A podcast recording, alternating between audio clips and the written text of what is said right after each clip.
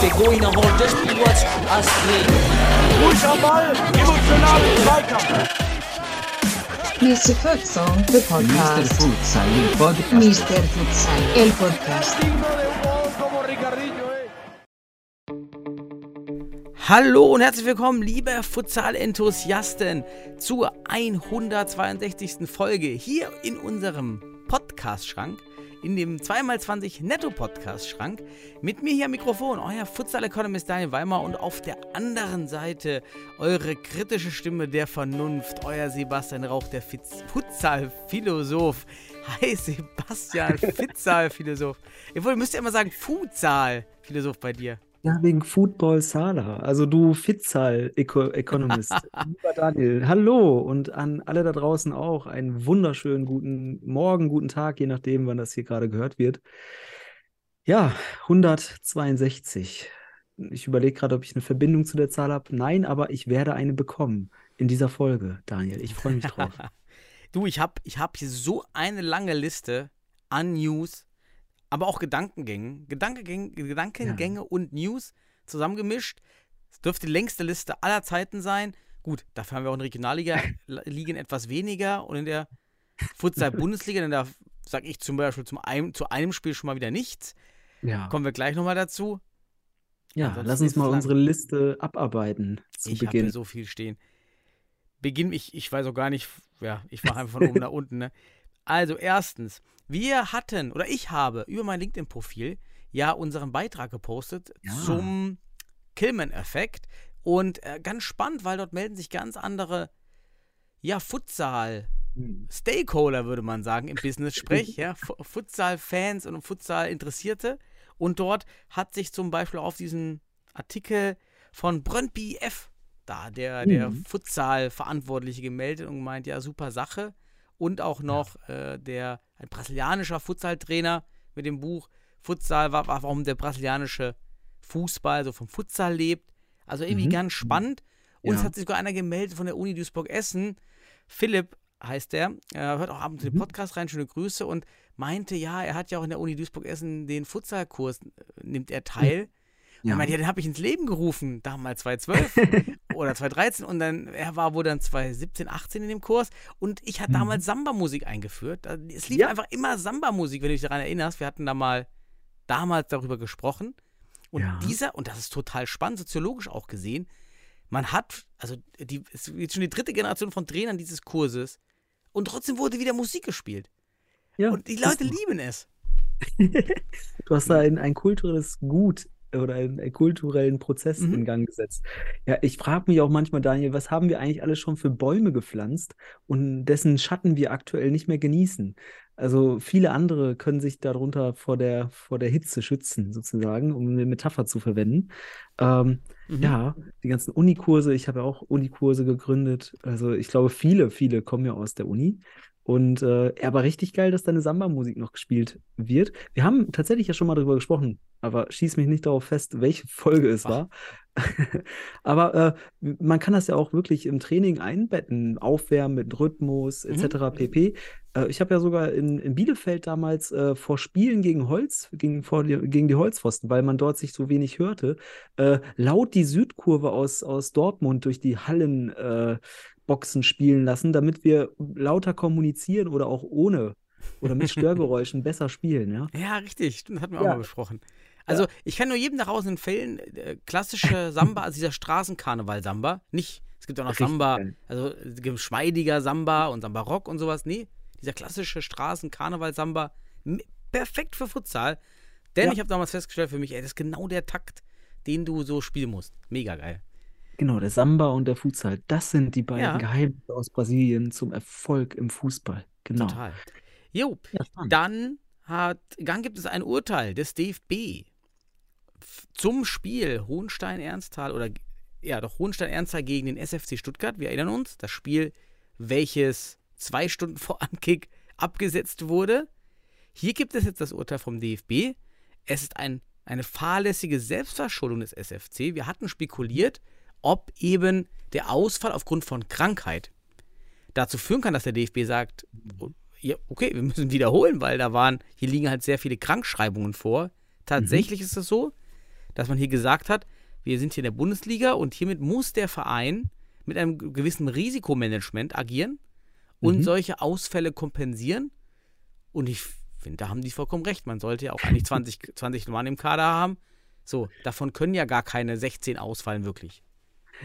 Ja, sagen wir mal, man will die Wahrscheinlichkeit sehr gering halten, dass so ein Fall auftritt, dass man zu wenig Spieler hat. Und deswegen ist dieses äh, Risikomanagement, nennen wir es mal so, oder auch damit verbundene Strategien, den Kader schon breit aufzubauen, eben äh, notwendig. Ja.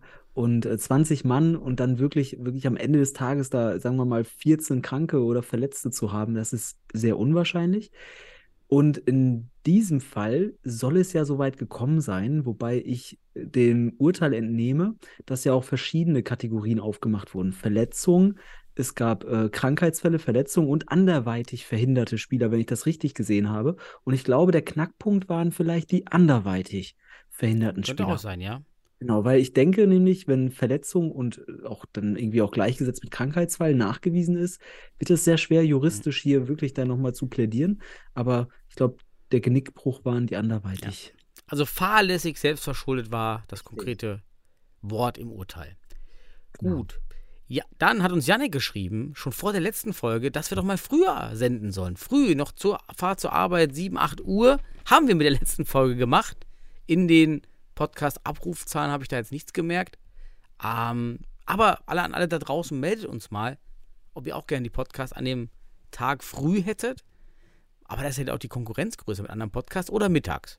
Ach Würde mich ja. mal interessieren. Ich glaube, ich glaub, wir, haben, wir haben eine kleine Fanbase. Ich glaube, die, die hören auch andere Podcasts, aber die werden uns, egal zu welcher Tageszeit, gerne hören. Mhm. Ja. Ich habe übrigens äh, in, in Bielefeld eine Rückmeldung bekommen, man hört uns lieber mittags. also gerne in der Mittagspause. So, die einen hören uns vor der Arbeit, die anderen hören uns Ja. zwischen der Arbeit. Ne? Ja. Also es ist ja nicht ausgeschlossen, dass wenn wir mittags senden, dass man dann am nächsten Tag früh den Podcast im Auto hört. Das ist ja der Punkt. genau, der ist ja da. Der- Ja, aber Daniel, sieh es doch mal als Kompliment an. Man will uns direkt hören. Also man will auch irgendwie Early Adapter Mhm. sein, man will die neuesten News kriegen. Und das wurde mir auch zurückgemeldet. Man freut sich einfach, weil wir ja mitunter, wir sind zwar nicht die einzigen, es gibt ja noch andere Möglichkeiten. Es gibt ja auch den Fortuna-Podcast, gab ja auch mal den Hot-Podcast, dann gab es mal Kleine und Jung. Aber wir sind tatsächlich anscheinend, äh, zumindest der Rückmeldung, so wurde mir gerückmeldet, ähm, in der Hinsicht sehr interessant, weil wir auch äh, nicht nur News verteilen, sondern daraus Schlüsse ziehen, die zur Diskussion anregen. Mhm. Das wurde mir mitgeteilt. Von daher sehen wir es mal als, als nettes Kompliment, wenn man sagt, mach doch mal vormittags. Oder Das stimmt. Mhm. Wir versuchen Ja. es. Da Matthias hat uns geschrieben, in Bezug auf unsere letzte Diskussion im Podcast hinsichtlich der Streamingrechte, Mhm. dass die Clubs der Futsal-Bundesliga die Streamingrechte, und das ist auch übrigens, naja, nicht amtlich nicht, aber jetzt kam jetzt die Bestätigung auch nochmal für die AG Futsal, dass diese, dass die Vereine wirklich nächste Saison dann die Streamingrechte haben. Also das ist so gut wie sicher, so dass die Clubs selbst streamen können. Außer der DFB pickt sich eben Spiele zwei Wochen in Ligaspiel, fünf Tage bei Playoff-Spiel die Spiele raus Mhm. und streamt selber. Und hier war natürlich auch diese Klasse, da war von Matthias kam auch die Frage, ob das denn überhaupt die Clubs können und ob die Qualität eben da kein eben nur ein Problem ist. Ja, weil es dann so schlechte Qualität gibt. Das war auch das Argument, was der DFB, meine ich, immer ganz am Anfang gebracht hat. Mhm. Ja, wir Ja. dürfen diese schlechte Qualität nicht nach außen geben. Was sind so deine Gedanken dazu? Ja, also ganz ehrlich, ich denke, da wird sich sehr schnell eine Resonanz einstellen hinsichtlich der Qualität, sollte es da schlechtere Qualität geben und ähm, äh, auch durchaus eine schnelle Entwicklung vollzogen werden. Ich denke nämlich auch, dass es dort auf jeden Fall Spitzenreiter geben wird, die das sehr professionell machen. Ich kann mir das vorstellen, in, in äh, Hohenstein beispielsweise.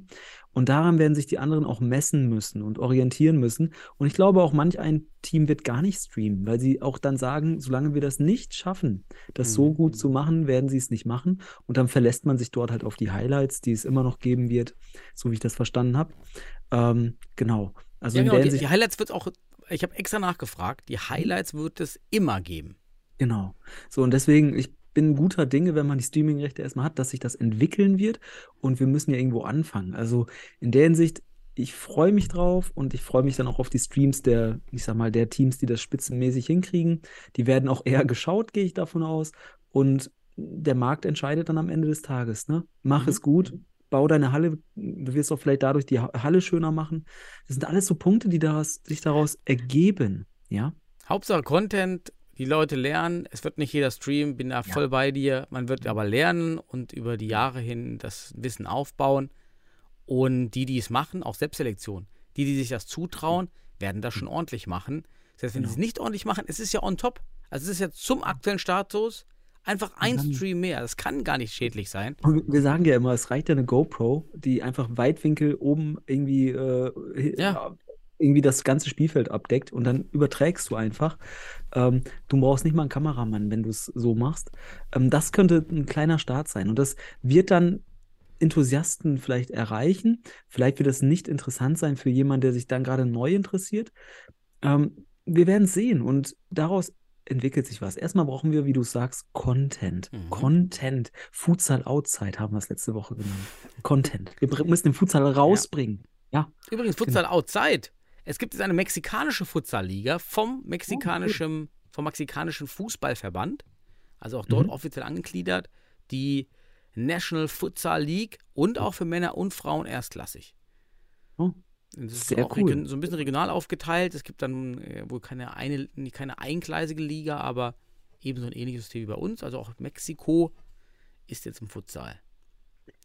Sehr schön. Ja, Mhm. Mittelamerika. Es gibt zwar, ich habe äh, letztens ein, das Spiel gesehen, Costa Rica gegen Argentinien.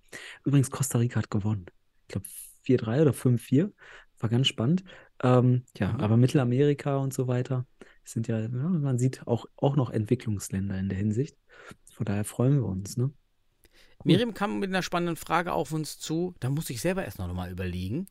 Sind Bundesligavereine grundsätzlich, Futsal-Bundesligavereine Lizenzvereine? Mhm. Denn das ist auch wichtig für verschiedenste Spielordnungen, wenn es um, um Lizenzteams, Lizenzspieler geht. Mhm. Denn man könnte es halt auffassen, dass die Liga, weil man eine Lizenz benötigt für die Liga, dann alle Vereine auch Lizenzvereine sind, dann auch alle Spieler Lizenzspieler. Ganz schwer. Ich finde in den Ordnungen nichts wirklich zur Definition von Lizenzverein. Ja, also ganz ehrlich, wir, wir haben am Anfang vor der Bundesliga oder während der Bundesliga-Qualifikation und Bewerbungsphase darüber gesprochen, lizenzieren wir uns hier einfach oder was geschieht hier eigentlich? Also Mhm. ich glaube nicht, dass wir ein Lizen Lizenzierungsverfahren haben, nach all den Wissensständen, die ich jetzt daraus äh, also habe. Ähm, man bewirbt sich und man wird angenommen, vereinfacht gesagt, aber ein Lizenzspielersystem erkenne ich nicht in der Futsal-Bundesliga. Du?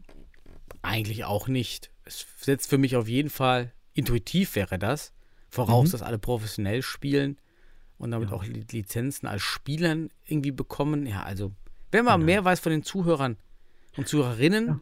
uns Ansonsten soll der. DFB Ich uns nichts gefunden. Also, also der DFB darf sich auch mal bei uns melden und, und uns Infos geben.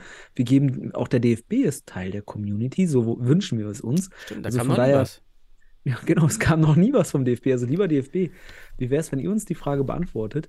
Denn uns wurde sie gestellt und wir würden das hier gerne äh, dann in, in, in, in den Kontext Mhm. einbauen und grundsätzlich beantworten. Mhm. Also bitte, lieber Christian Sauer oder wie sie alle heißen dort, Dennis Bessel, alle, die da sich für verantwortlich fühlen und die Antwort dazu haben. Mhm.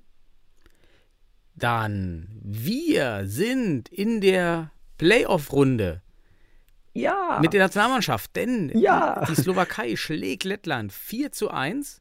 Damit sind wir leider nicht unter den besten vier Zweitplatzierten, aber wir sind das, halt das ein war ja vorher schon klar. Das war Das war vorher ja vorher, klar, richtig. genau. Ja. Aber wir sind eben unter den Zweitplatzierten, auch mal ein guter Status. Und Ja. damit können wir in den Playoffs teilnehmen. Und wir spielen gegen Schweden. Schweden. Ja. Was sagst du zur, zum äh, Erwartung aus diesem Spiel? Machbar. Muss man sogar Mhm. machen. Aus meiner Sicht, man kennt die Schweden, man hat schon häufiger gegen diese gespielt. Und ich denke, auch hier, ich denke, man muss hier sein, seine relative Entwicklung nachweisen und weiterkommen. Sollte man gegen Schweden verlieren, uiuiui, das wäre wieder ein Rückschritt. Aus meiner Sicht muss man Schweden besiegen. Man ist auch in der Weltrangliste, auch wenn die nicht viel aussagt. Ich glaube, einen Platz vor Schweden. Ähm, aber aus meiner Sicht muss man die Schweden besiegen. Auch mit der, mit der Erfahrung jetzt aus Bielefeld, die ich da mitgenommen habe, ist man auf jeden Fall dazu in der Lage und man geht als Favorit in dieses Spiel aus meiner Sicht oder in diese Begegnung. Ja, freuen wir uns darauf. Ich finde auch von den Optionen, die es da gab, wir denken an Litauen mit Mitjo Marcic, ähm, gegen die würde ich gerne nicht, hätte ich ja nicht gerne gespielt. Zum Beispiel. Nee, ich habe ich hab so, ein, so ein Ranking aufgebaut, gegen wen man nicht spielen sollte. Mhm. Aber Schweden war auch dabei, weil ich finde die, ich habe also erst, erst als ich das Los gesehen habe, ähm, habe ich reflektiert, dass die machbar sind. Erst, erst hat das vom Gefühl nicht so gewirkt, aber mit dem Los und mit der Reflexion des Spiels aus Bielefeld finde ich, man ist Favorit. Und man hätte natürlich mit Belgien, mit äh, Litauen oder ja auch mit anderen Nationen, die noch im Topf Niederlande sind. sind ja auch drin. Ja, genau. Ähm, oder Tschechien hätte man auf jeden Fall nicht das Mhm. Favoritenlos. Also muss man ganz einfach sagen. Also von daher kann man sehr glücklich mit Schweden sein. Es ist ein machbares und auch aus meiner Sicht ähm, erfolgsversprechendes Duell. Nächste News stammt, ist leider etwas negativ. Es geht um den westfälischen Club in der Futsalliga West, Cheruska Detmold. Ja. Hier kommt es leider zum, zum Ende des Ja. Clubs. Man meldet sich ab. Man hat jetzt schon das letzte Spiel in der Regionalliga West nicht bestritten. Man wird also nächste Saison nicht spielen. Ganz schade. Hast du noch mehr Hintergrundinfos? Nein, also ich habe auch nur den Bericht dazu gelesen und dann haben sie am Wochenende auch, äh, sind sie nicht angetreten. Sehr, sehr schade. Es scheint dort eine kleine Ära zu Ende zu gehen. Ich fand Detmold immer auch sehr bereichernd, auch wenn sie schlussendlich nie ins, ich sage nie Strukturen aufgebaut haben, die eben nachhaltig sind, ne? Richtiges Vereinsleben mit Training, richtig. Also man hat es nicht geschafft, das nachhaltig aufzubauen.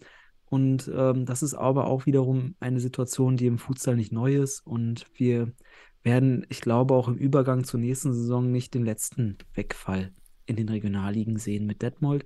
Es ist sehr schade, auch OWL bezogen. Sehr schade, weil dort äh, immer eine große Breite an Teams vorhanden war. Jetzt haben wir die Black Panthers, die nicht mehr da sind. Cheruska ist weg. Sehr, sehr schade. Sehr, sehr schade. Ja. Total. Was auch schade ist, irgendwie, sind die Ligen.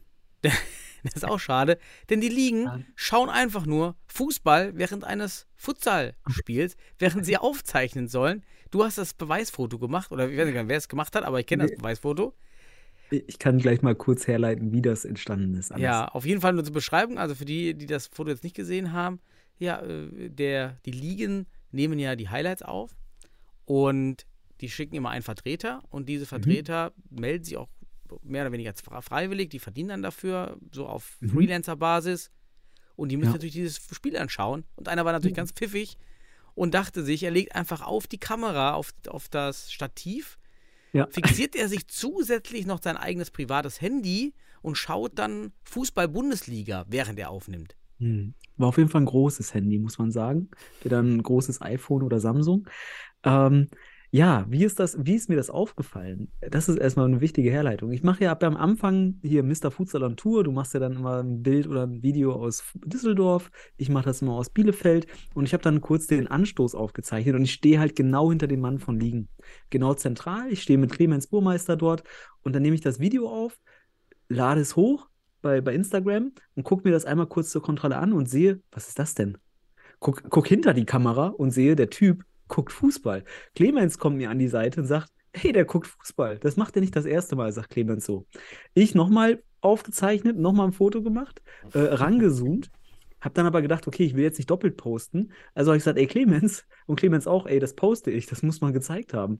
So, und dann hat Clemens auch noch einen Post gemacht dazu. ähm, und dann haben wir zwei Beweisvideos schlussendlich plus Fotos, dass da Schalke gegen Dortmund anscheinend als mindestens genauso bedeutsam empfunden wurde wie das Bundesligaspiel zwischen dem MCA Futsal Club Bielefeld und Hot 05 Futsal. Daniel, jetzt wissen wir auf jeden Fall, oder haben einen Erklärungsansatz, gegebenenfalls, warum man bei Ligen und auch mit den Highlights nicht immer auf Ballhöhe ist. Denn so dann bei einem schnellen Konterabwurf von, von einem Torwart hinterherzukommen, da ist dann vielleicht äh, die Aufmerksamkeit gespalten, könnte man sagen. Leider nicht. Leider nicht nur beim Futsal. Also da Ja. hoffe ich, geht man auch bei den Ligen da jetzt ins Gespräch, weil das ist eine die Auftragsdienstleistung und da hat er halt aus meiner Sicht Futsal zu filmen und nicht sein, nicht Fußball zu schauen. Ja. Also wie in jedem Ja. Job. Ja, Ja. bitte mach das, was du da machen sollst. Also kriegst du auch da Geld Ja. dafür. Also Ein ja, Job. und auch das Signal, ne? Ich meine, ganz ehrlich, das Signal auch für die Leute, die in der Halle sitzen. Ja, da ist einer, okay, der filmt Futsal und das ist live vor Ort und ist nicht so spannend wie sein Fußballspiel. Also ja. katastrophal. Also wirklich diese, diese Symbolwirkung für mich Katastrophe. Gen genauso. Ich kann, ja. ich kann die Schlussfolgerung katastrophal nachvollziehen, weil ich war erschrocken, als ich das gesehen habe erstmal. Dann fand ich es lustig und ich glaube, also wir wollten den auch ansprechen, aber ich habe gesagt, nee, lass mal schauen, ob er das durchzieht. Der ist komplett durchgezogen. Ich kann mir vorstellen, weil er hat in der, in der zweiten Halbzeit das nicht mehr gemacht, dass man natürlich, weil Clemens liegen äh, äh, ge, ge, hier bei Mm. Instagram verlinkt hat, dass man schnell bei Liegen reagiert hat. Oder war einfach vorbei Fußball? Das weiß ich nicht. Es war aber, na, es- parallel war das das Samstagabendspiel, ne? Hm, Ich okay. weiß da nicht. Also ich, ich interessiere mich ja nicht mehr so wirklich für die Fußball-Bundesliga. Ähm, aber es kann sein, dass der Post von Clemens, weil durch die Verlinkung sofort für eine Reaktion gesorgt hat, dass man dort aufmerksam gemacht hat. Ich glaube, da, das ist bei Ligen mittlerweile schon bekannt, dass das dort äh, Okay. nebenbei geschaut wurde. Ja, bin gespannt. Spricht auf jeden Fall ne, wiederum, dass die Vereine auch Mhm. mitstreamen dürfen, damit man nie alles draufkriegt. Ne? Nicht, Ja. dass hier auf einmal wieder was verpasst wird. Sti- Ja. Stichwort Panne, da fällt mir auch Panna ein und in diesem Zusammenhang auch doppeldeutig. Die Panne aus meiner Sicht wieder des DFBs auf der Futsal-Instagram-Seite. Wir erinnern uns, die Vereine wurden eingeladen, sollten Futsal-Challenges aufnehmen. Das war im Feb im Februar, Januar, Februar. Und wir haben auch die, die, die, die Ideen vorher gesehen. Und dort stand eben nur Challenge irgendwie mit kleinen Toren. Und was Ja. macht auf einmal der DFB? Ja, Panna-Challenge. Hey, du kannst auch hinschreiben, Handball-Challenge. Also, vielleicht rege ich mich auch zu sehr aus, auf, aber Panna K.O. ist halt, ein, das ist eine extra eine Sportart für sich und es ist dann auch sehr viel Fun-Sportart. Ja. Und was sagt mir das denn jetzt schon wieder, wo wir da hingedrückt werden? Oh, ja, Daniel, beim letzten Mal, wie gesagt, eigentlich finde ich es gut, aber nicht sehr gut. Jetzt muss ich sagen, das ist maximal noch befriedigend, um jetzt mal eine Wertung rauszuholen. Es wird schlechter. Warum sage ich das? Ich habe schon mal versucht zu reflektieren und ja nicht nur aus meiner Sicht. Ich habe ja schon auch mit jemandem gesprochen, der sich mit sowas auch int intensiver auseinandersetzt, mit Content-Produktion, auch im Mhm. Sport. Und da muss ich sagen, vor allem, dass der Produzent selbst hier die Panna-Runde macht, ist ja nochmal so, also das wirkt, das wirkt ein bisschen narzisstisch. Ähm, und zwar in der Hinsicht, dass man hier nicht mal ein Duell zwischen Bundesliga-Vereinen hat und dann noch das so intensiv in den Mittelpunkt, diese Charaktere in den Mittelpunkt stellt. Also es ist eine Selbstdarstellung am Ende des Tages, um es hart zu sagen, hart am Wind der Sache ausgedrückt. So, und am Ende des Tages sehen wir da wenig Futsal, denn Panna-Action. Man will natürlich jetzt mit äh, hier mit Ahmed äh, Kadra oder wie heißt er? Äh, auf jeden Fall der, Ahmed der Lali oder Ahmed, Rakaba. Ahmed, genau. Ahmed Lali, den, den, den Futsal-Panna-Weltmeister, Mhm. Fußball-Panna-Weltmeister irgendwie Aufmerksamkeit ziehen. Kann ich verstehen, deswegen befriedigend. Aber inhaltlich, futsal-spezifisch und auch überhaupt bindend für den Futsal, null Wirkung aus meiner Sicht. Zumindest Mhm. Deutliche Wirkung. Deswegen rutscht man hier aus dem guten Bewertungsbereich in den maximal noch befriedigenden, aus meiner Sicht. Ja, und es auch am mal- Wochenende, ich habe ja Wacker live in der Halle gesehen. Hat Ja. an sich natürlich eine gute Teamleistung, aber Lali fällt halt null auf. Also er ist einfach Ja. im, im Gleichschritt fällt er da auf. Alles recht homogen da bei Wacker. Ja, Also- alles, also wie gesagt, äh, ich kann deinen Ärger über diese, ich sag mal, Challenges verstehen. Es ist halt das Mindset, Ähm, weißt du, es ist nicht schlimm ja, per se, genau. aber es ist das Genau. Mindset, was dahinter Genau. steckt. Genau, die Absicht auch dann am Ja. Ende des Tages. Ich sage ja, das ist so, da geht es mehr um die einzelnen Charaktere als um den Sport an sich. Und das, äh, ich weiß nicht. Es wirkt teuer produziert und cool, super, aber haben wir schon letzte Woche gesagt, cool, lässig und so weiter, solche Dinge. ja, das stimmt. Wozu? Wir wollen den Futsal haben. Also schade. Hier hätte man spezifischer machen können. Und es gibt so viele Möglichkeiten auch, die, wie man das hätte machen können. Mhm. Ähm, und wenn man nicht weiter weiß, fragt man dann ChatGPT im besten Fall. Der gibt einem bessere, der gibt einem bessere Challenges als das Ja. wahrscheinlich. So, also ähm, ich kann es nachvollziehen, aber immerhin Content. Lass uns Wa- positiv bleiben. Es gibt eine Sache, die Content. JetGPT noch nicht kann. Und das sind Spenden sammeln. Denn das Ah. kann tatsächlich die KI noch nicht. Aber wer es gemacht hat, ist der WSV Wuppertal. Habe ich eben noch gesehen in Mhm. den sozialen Netzwerken. Man hat für die Erdbebenopfer in der Türkei und in Syrien 2134 Euro gesammelt. Ja, schön. Finde ich schon stark. Die, ich weiß gar nicht, wie viel jetzt bei, bei Memo Sösers Aktion rumgekommen ist, aber Mhm. bestimmt auch Geld. Also finde ich toll, dass die Vereine sich Mhm. da engagieren und da was sammeln. Ja, Ja. habe ich gerade Ja. gesehen. Bei, Memo- bei, bei Memos Söser kann man auch noch darauf aufmerksam machen. Da gab es ja auch in Weilendorf jetzt eine schöne Aktion. Da hat, glaube ich, der, der Berater von Philipp Pless ein äh, unterzeichnetes Cristiano Ronaldo-Trikot besorgt, das wiederum dann äh, wohl per Los ver versteigert wurde Mhm. äh, beim Heimspiel. Auch eine schöne Aktion, äh, muss ich sagen. Also von daher gerne sich da weiter informieren und weiter unterstützen. Toll. ne? Ja. Was zu etwas Frust geführt hat, und zwar in Mainz und am Sandkorn, bei der TSG Mainz Futsal.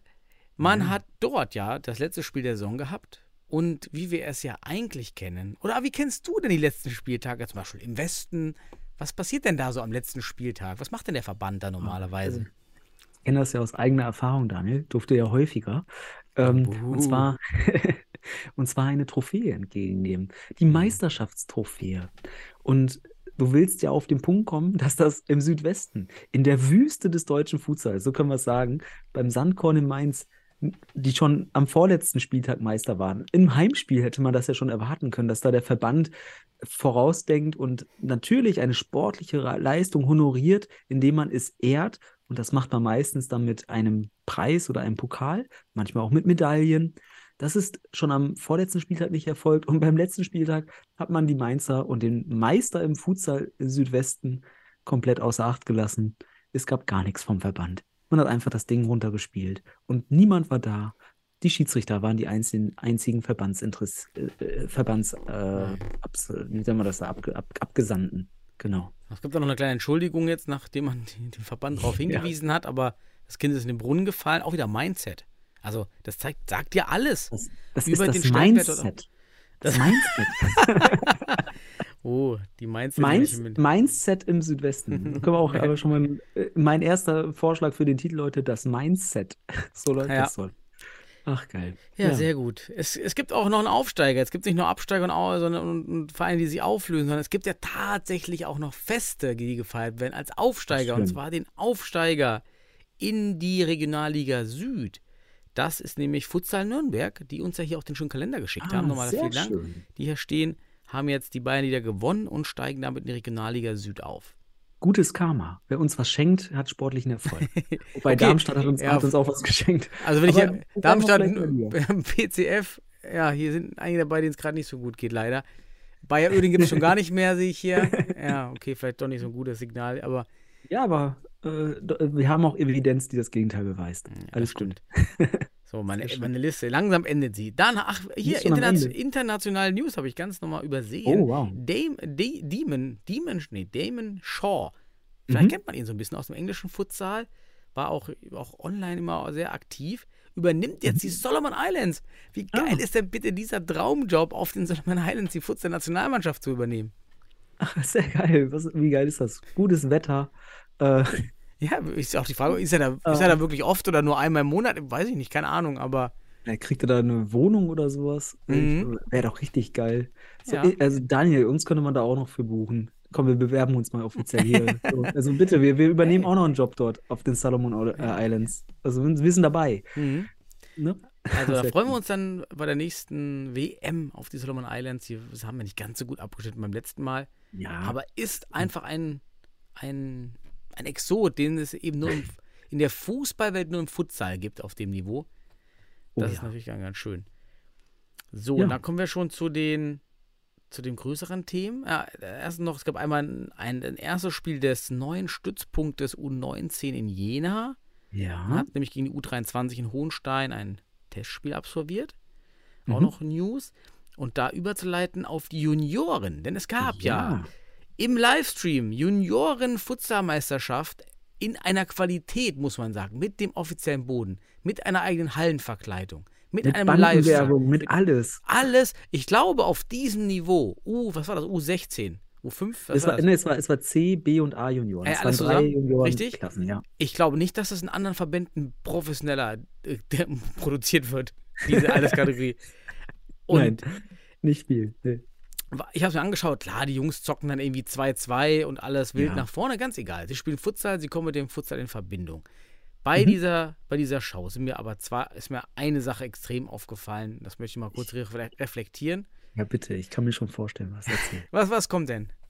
Na, also, ich Na, könnte also. ich, ich würde inhaltlich auf jeden Fall, also ich hoffe, du hast auch inhaltlich noch was. So, natürlich sagst du sogar 2-2-Formation, aber erzähl mal, ich bin auch Ach gespannt. so, was nee, ach, Inhalt kann man jetzt da nichts vorwerfen. Immer die zocken einfach. Ist egal, was die da, was die da zocken, eigentlich egal. Sie spielen Ja, Futsal. Aber man hat dann halt diese jungen Spieler. Man hat die in der Futsalhalle. Man hat die völlig emotional aufgeladen mit Futsal. Die sind voll drin. Richtig. Und, die dann- Bilder, die die Ja. machen, wo sind die?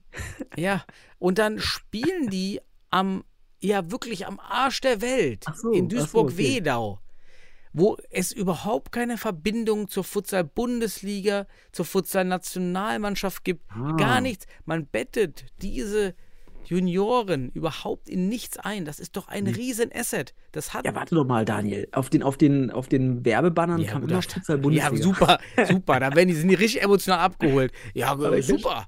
Ich verstehe, was du meinst. Also Man nee. hat diesen Event null mit der Natürlich Futsal-Community nicht. in Verbindung gesetzt. Und das ist doch, Null. da- das muss man sich mal vorstellen, diese Futsalpflicht, dass Ja. alle Jugendlichen Futsal in der Halle spielen, Fußball in der Halle dann spielen müssen, Futsal, das gibt es auch in kaum einen Verband. Ja, Ja. So, da- das heißt, du hast wirklich fast ganz Deutschland in dem Jugendbereich in der Halle, im Futsal und, und, und machst aber gar keine, es gibt keine Verbindung zur Futsal-Bundesliga und nicht zur Futsal-Nationalmannschaft. Man könnte einladen, man könnte das National- Länderspiel in Bielefeld hätte man damit verbinden können. Man kann Ja. den Nationaltrainer dahin, also du kannst so, so viel machen. Und wir ja, haben es, wär nichts auch, gemacht. es, es gibt enorm viele Potenziale. Oder Ja. es gab, es gibt auf jeden Fall mindestens drei ganz konkrete, die man hätte einbinden können. Ich habe nämlich gedacht, du meinst noch was ganz anderes, weil du ja so ein medienbesessener Bildertyp bist. Du guckst Okay, ja gerne nee. die Bilder an. Oh ja, okay, nee. Und bei, bei, bei DFB Futsal, deswegen, das, da dachte ich, das kommt noch von dir, aber das kann ich dann jetzt einbringen. Ähm, bei Instagram wurde auch aufgezeigt, die wurden richtig professionell medial begleitet. Da wurden richtig coole Bilder gemacht, Stories etc. Aber Daniel, der größte Teil davon ist in der Kabine. Da wird nicht ersichtlich, in welcher Kabine. das sei, es jetzt, sei es in der Fußballkabine irgendwie, also vom Fußballrasenplatz oder in der Halle. Das wird nicht ersichtlich. Natürlich gibt es Teamfotos etc. Also wirklich alles super professionell, wirkt super gut. Problem ist halt wieder hier, die Verbindung zum Futsal zu- aufzubauen. Da werden in der Kabine die Geschichten gemacht. Ja, kann man sich auch fragen, ob das dann am Ende, ne, hätte man es nicht vielleicht auf dem Spielfeld mit abgedunkelter Halle machen können, mit dem im Hintergrund mit Tor und so weiter, wo man weiß, ah, was ist das? Das ist Hallenfußball, ne? So, das fehlte auch aus meiner Sicht. Aber wie du schon sagtest, erstmal richtig cool, dass es so ein Event gab, dass die Kids äh, oder Jugendlichen, kann man ja sagen, dann dort mit dem Sport wirklich auch ähm, eine, eine Art Anerkennung erhalten, also auf DFB-Ebene spielen. Wunderbar. Das wird sich weiter spreaden dadurch. Also auch wenn die Effekte, wir sagen schon, hätten größer sein können über weitere strategische, strukturelle Verknüpfungspunkte. Haben wir nicht in der Hinsicht gehabt. Es wird sich aber sicherlich da in, in gewissem Maße äh, weiter spreaden. Und von daher bin ich da sehr glücklich drüber. Inhaltlich, wie gesagt, muss man nicht viel reden. Es war viel 2-2-Gespiele. Dann auch bei jeder Drucksituation, die man kam, wenn möglich, wurde der Torwart angespielt. Also taktiktechnisch ähm, gab es da noch nicht so viel Futsal-Elemente. Aber äh, ich habe auch hier und da ein, zwei äh, Talente gesehen. Und was wir natürlich hier machen müssen, Daniel, wir müssen die Meister auch benennen und wir müssen sie auch ehren. Ja, hast du dir das aufgeschrieben, wer Futsalmeister wurde? Nee, tatsächlich nicht. Ich habe den Livestream 15 Minuten gefolgt, aber hab mir, ich habe jetzt noch, der war irgendwie so ein, so ein Kind, es hat einen härteren Schuss gehabt als ich, da meinte schon der Kommentator, was hat der denn für einen Huf? Ja, der Ja. da irgendwie aus 20 Metern das Ding reingesemmelt hat. Der war besser das- als ich. Mehr weiß ich, mehr weiß ich nicht. Der wurde auch am Ende, sein Team, glaube ich, wurde am Ende äh, in seiner Altersklasse. ja, völlig unbekanntes Futsalmeister. Team. Echt? Ähm, Kommen wir gleich drauf. wie hießen die denn? Äh, äh, kommen wir drauf. Du kannst mir sagen, wer es dann ist. Aber ich kann es jetzt hier benennen. Der deutsche C-Junioren-Futsalmeister wurde, herzlichen Glückwunsch, der TSV 1860 München. Hm. Applaus. So, Yay. einmal für, für den TSV. Dann, und jetzt, hör mal genau hin. Ähm, der deutsche B-Junioren-Futsalmeister wurde der erste, FS, äh, erste FC Frankfurt an der Oder. Oh, nee, die meine ich Hey. nicht. Okay, das war das nicht. Nee. Okay, vielleicht, vielleicht kommt noch einer, den du kennst. Aber ich Ah, glaube okay. auch den Spieler, den du meinst, der ist doch nicht vertreten. Aber der deutsche A-Junioren-Futsalmeister wurde der HSC Hannover. So, Okay. auch spannend. äh, Die Verteilung geografisch finde ich ganz interessant. Süden, Osten, Hannover, Mittel, Ja, Norden. schön so. verteilt. Aus dem Westen kommt keiner. Ne? Oh, Also, stimmt. Oh, muss man auch sagen. ne? Also, ähm, Ferl war dabei, ähm, unter anderem. Ich glaube, Fortuna Köln war dabei. Die sind, sind nicht Meister geworden. Hm. Hannover, also die Juniormeisterschaften gehen nach Hannover, Frankfurt an der Oder und München. Herzlichen Glückwunsch. Tolle Sachen, man hätte das so in, das, in Bielefeld, überleg doch mal, die Jungs da reinholen in der Halbzeit und dann kriegen Mhm. sie ihre Pokale. Man zeigt Ja. die Szenen nochmal vor Richtig den geil, ne? 3000 Oh, wär das Leuten. Ey, es ist, es ist so multiple, also es gibt so viele Ja, genau, weil wa- warum, warum ist das so wichtig? Jetzt können wir es auch nochmal pädagogisch, soziologisch und ich könnte es ja sogar psychologisch versuchen zu erläutern. Das sind ja meine Fachbereiche. Aber warum ist das so wichtig? Weil wir haben in Bielefeld sicherlich tausend Kinder und Jugendliche. Die sehen das. Die sehen das, wie Vorbilder aus ihrer Altersklassen oder baldigen Altersklassen dort mit Szenen Anerkennung erhalten, sportliche Anerkennung, sportlicher Erfolg wird gezeigt. Bessere Werbung kannst du gar nicht haben. Und dann noch die Nationalmannschaft obendrauf. So, die, da hätte man das irgendwie aufbauen können, die zukünftigen Nationalspieler, auch wenn es natürlich für den Futsalfachmann sicherlich weit weg ist. Aber sowas hätte man aufbauen können mit Nationalmannschaft und den Meisterschaften der Junioren. Wow. Mhm. Ich glaube, die Leute an dem Bildschirm, äh, wenn es denn da Kinder noch geguckt haben, aber vor allem die in der Halle, da hast du schon mal wieder tausend mehr gehabt. Ja, das ist ein Synergiepotenzial, was aus pädagogischer Sicht sicherlich auch verschenkt wurde.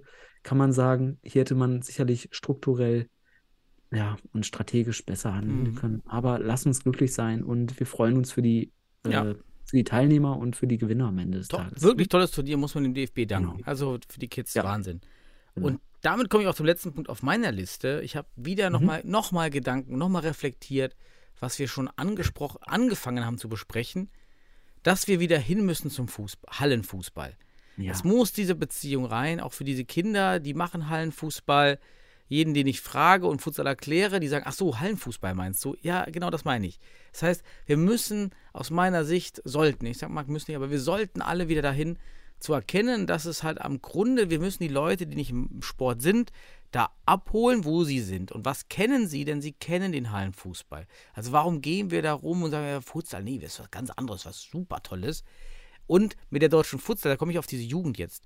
Denn diese deutsche Jugend-Futsalmeisterschaft zeigt ja, dass es diesen alten Hallenfußball, weshalb man immer gesagt hat, wir sind nicht dieser Fu- Hallenfußball. Ja. Den gibt es ja offiziell überhaupt nicht mehr im deutschen DFB-System. Das heißt, wir können locker im DFB-System sagen, das ist hier unser Hallenfußball. Und da habe ich auch einen guten Podcast gehört über Narrative und Memes oder Meme auf Okay. Deutsch, weil ich auch gelernt habe, dass es das überhaupt erstmal gibt. Und dass man Ja. immer so ein gutes Meme braucht, auch um so ein Narrativ zu schaffen. Ja, das Narrativ wäre natürlich super, wenn wir das etablieren können, eben, dass, dass der Hallenfußball, dass der Futsal irgendwie wichtig ist für das Fußballsystem. Und ein, Wollen, eine Frage, Daniel. Wollen wir den Zuhörern einmal kurz erläutern, was wir mit Meme oder Mem äh, meinen? Ja, da Narrativ? müsste ich den Podcast wiederholen, aber so wie ich es verstanden habe, ist es eben eine kleine, kleines, ein kleiner Gedanke, eine Ja, kleine, genau. auch eine kleine Story, die dahinter steckt, in, in einem Genau. Satz, sehr, sehr kompakt. Genau. Es kann auch wie ein Slogan sich anhören, Mhm. wenn es kurz ist, dass das nur damit man, damit man Vergleichswerte hat. Ähm, genau, eine, eine kleine Erzählung, ähm, die am Ende des Tages eben den Wert oder auch eben kurz die Bedeutung und den Anreiz auch klar machen. Ne? Also Mhm. Anreiz setzt. Ja, Und Narrativ weiter. ist halt dann halt diese, diese große Story, die man erzählen möchte, in irgendwie, Genau. dass man, die man fühlen kann. Und es wäre natürlich super, Mhm. wenn es der, der Futsal ist elementar wichtig für den Fu- Fußball auch. Und das ist so eine tolle Symbiose. Das wäre so das Narrativ. Richtig. So, und richtig. darunter könnte halt eben eins sein, dass mir so mein Meme, der Futsal ist der beste Hallenfußball. Weil erstens gehst du nicht damit in den Konflikt Fußball, Futsal. Du gehst auch gar nicht in den Konflikt äh, alter und neuer Hallenfußball und Futsal, sondern hey, einfach Futsal oder ist der geilste. Futsal ist der geilste Hallenfußball. Das ist noch besser. So, das ist so ein Superlativ, äh, es gibt gar keine Verbindung zu irgendwas, aber einfach, Futsal ist der geilste Hallenfußball. Wäre wär geil aus meiner Sicht. Und dann weiß jeder, der diese Schilder liest vom DFB, diese tollen Schaumstoffbanner, gefühlt dreimal drei Meter groß, ähm, die ich immer transportiere, wenn man auch weiß, was, wa- was das bedeutet. Was macht ihr da überhaupt? Hm, Daniel, ich kann das voll nachvollziehen. Der, ne, ich sag mal jetzt hier in der dritten Person, der Futsal-Philosoph ist nämlich manchmal sogar eine ganze Dekade voraus. Oh, Denn 2013 in Westfalen, kannst du dich erinnern, an Slogans wie das Futsalherz schlägt im Westfalen oder was wir damals gemacht haben. Und du musst ja auch verstehen, dass äh, ich könnte jetzt hier sagen, ich habe Evidenz, denn wir haben damals in Westfalen die größte Liga aufgebaut und einen enormen Boom ausgelöst, eben durch ein Narrativ. Und das Narrativ war am Ende eben, Futsal den coolen Bruder des Fußballs. Natürlich Mhm. müsste man das heute eben mit der Dimension Hallenfußball, weil du schon sagst, die Generationen sind rausgewachsen. Das heißt, die Junioren kennen Futsal als Hallenfußball und die werden jetzt erwachsen. Das heißt, wir können Synergien schaffen. Wir haben einen Punkt, an dem wir uns echt ernsthaft Gedanken machen müssen, ob wir es nicht einfach Hallenfußball nennen sollten, um eben die Synergie mit dem Fußball auch im Wording, im Framing, also in, in, der, in der Kognition des Hörers und des Sehers auch zu schaffen. Ja, weil der Futsal, wie ich schon sage oder sagte häufiger, ein Fremdwort ist für Fußballer, Hallenfußball etc. Ähm, und deswegen brauchen wir, wie du schon sagst, sicherlich oder Ideen für Slogans, Memes, äh, Narrative. Und ich will dir einmal kurz das Narrativ von damals aus Westfalen ich habe mir das nochmal angeschaut, was wir damals da oder was ich mir da einfallen ließ. Ähm, kannst mir sagen, wie du es findest. Aber ich habe geschrieben damals, schau dir mal den Fußball an. Das hört sich echt trocken an. Ja. Lasse langatmig, äh, lang, langatmige Mittelfeldduelle, die vielen Fouls und Abseitssituationen sowie das ätzende Zeitspiel weg.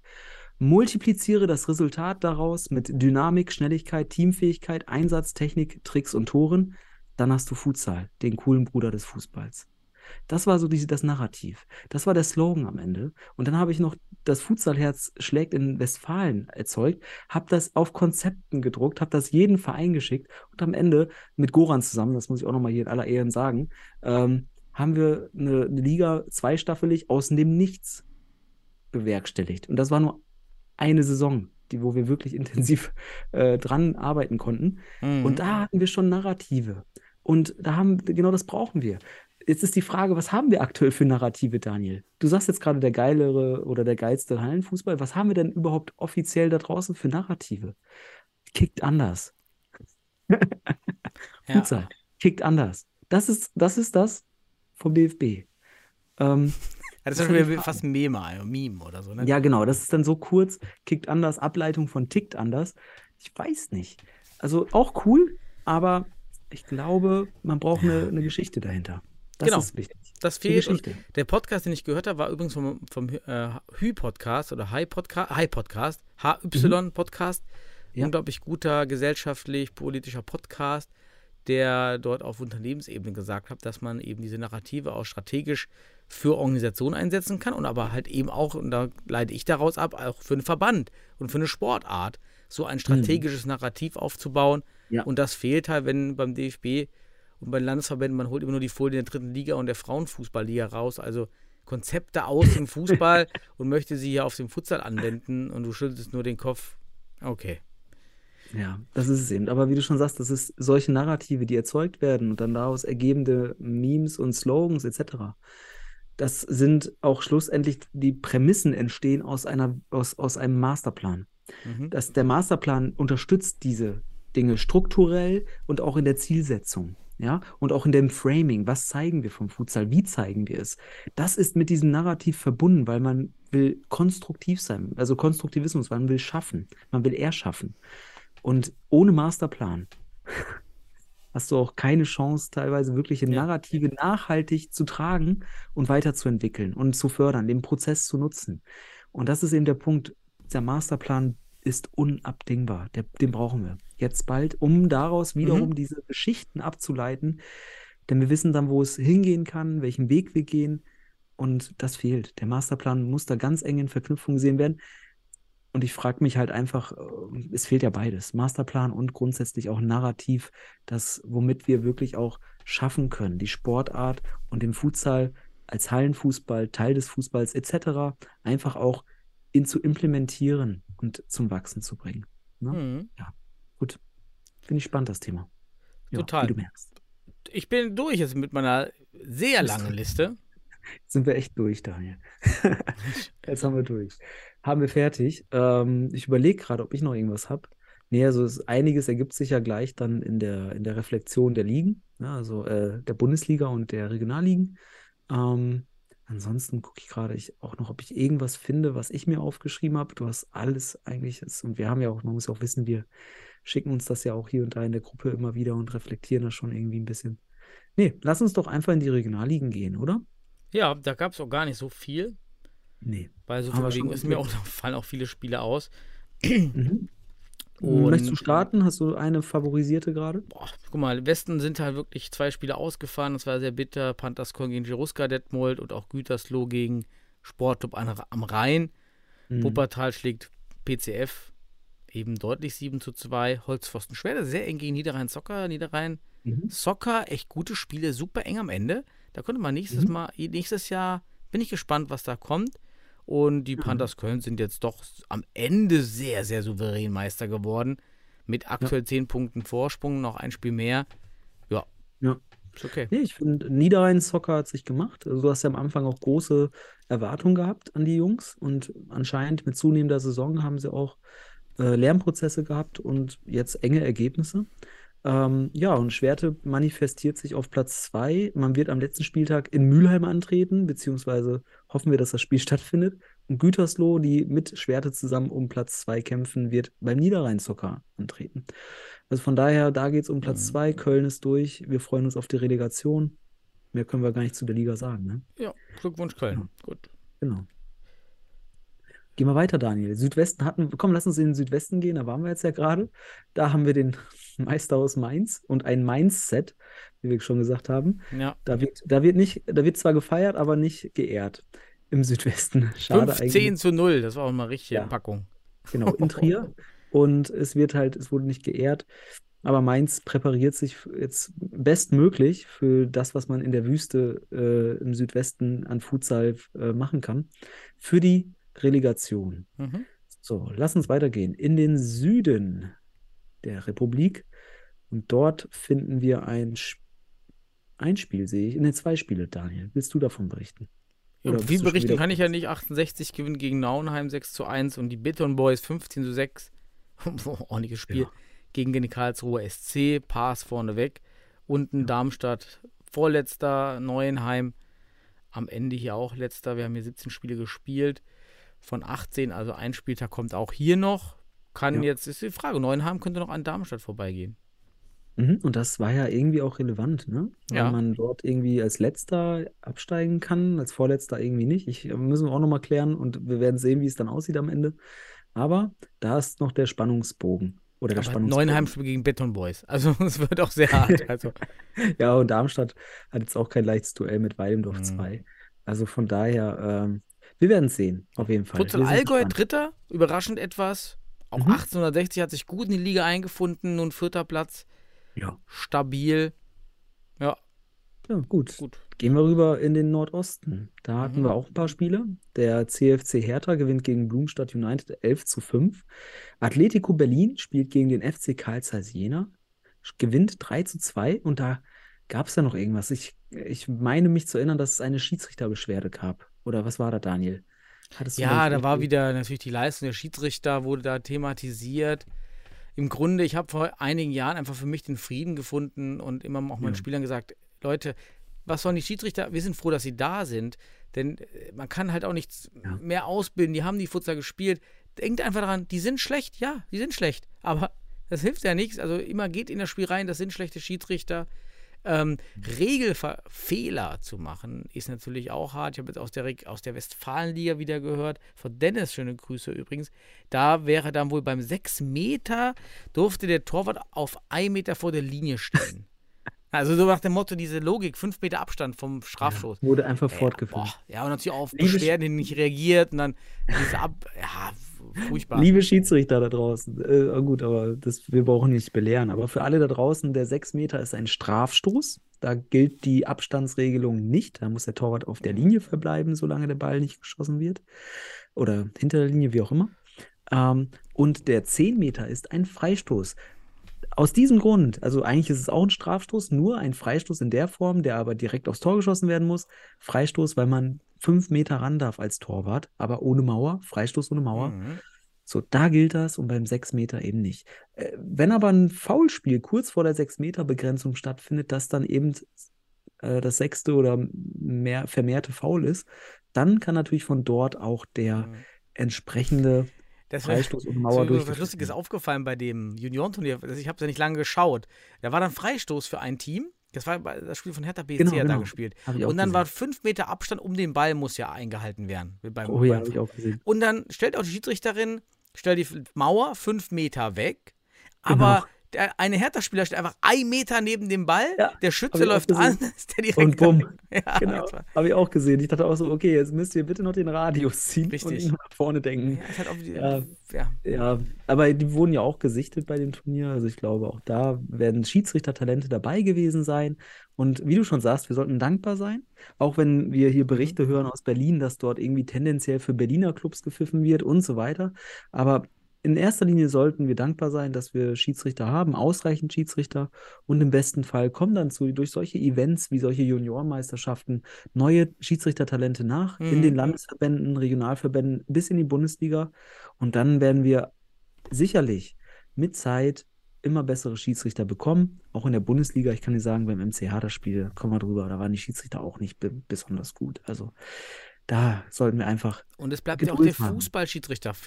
Das wäre auch in den Richtig. Futsal-Masterplan aufzunehmen, dass ein Richtig. eigenes, wirklich separates Schiedsrichterwesen gebildet wird und ich eben nicht erst die Fußball-Schiedsrichterlizenz machen muss und dann auch noch abruft, also ich bin auch abrufbar für Fußball. Ja. Ja, größtenteils haben wir auch dort immer noch den Fame-Effekt. Ne? Im Erwachsenenalter Mhm. guckt man dann, wo es hingeht. Also wir haben auch wenig Juniorenschiedsrichter. Wir haben beim MCH zwei Juniorenschiedsrichter gehabt. Also man musste ja damals auch in der Regionalliga und so weiter auch dann ausbilden. Und aber die an der Stange zu halten, ist immer schwierig.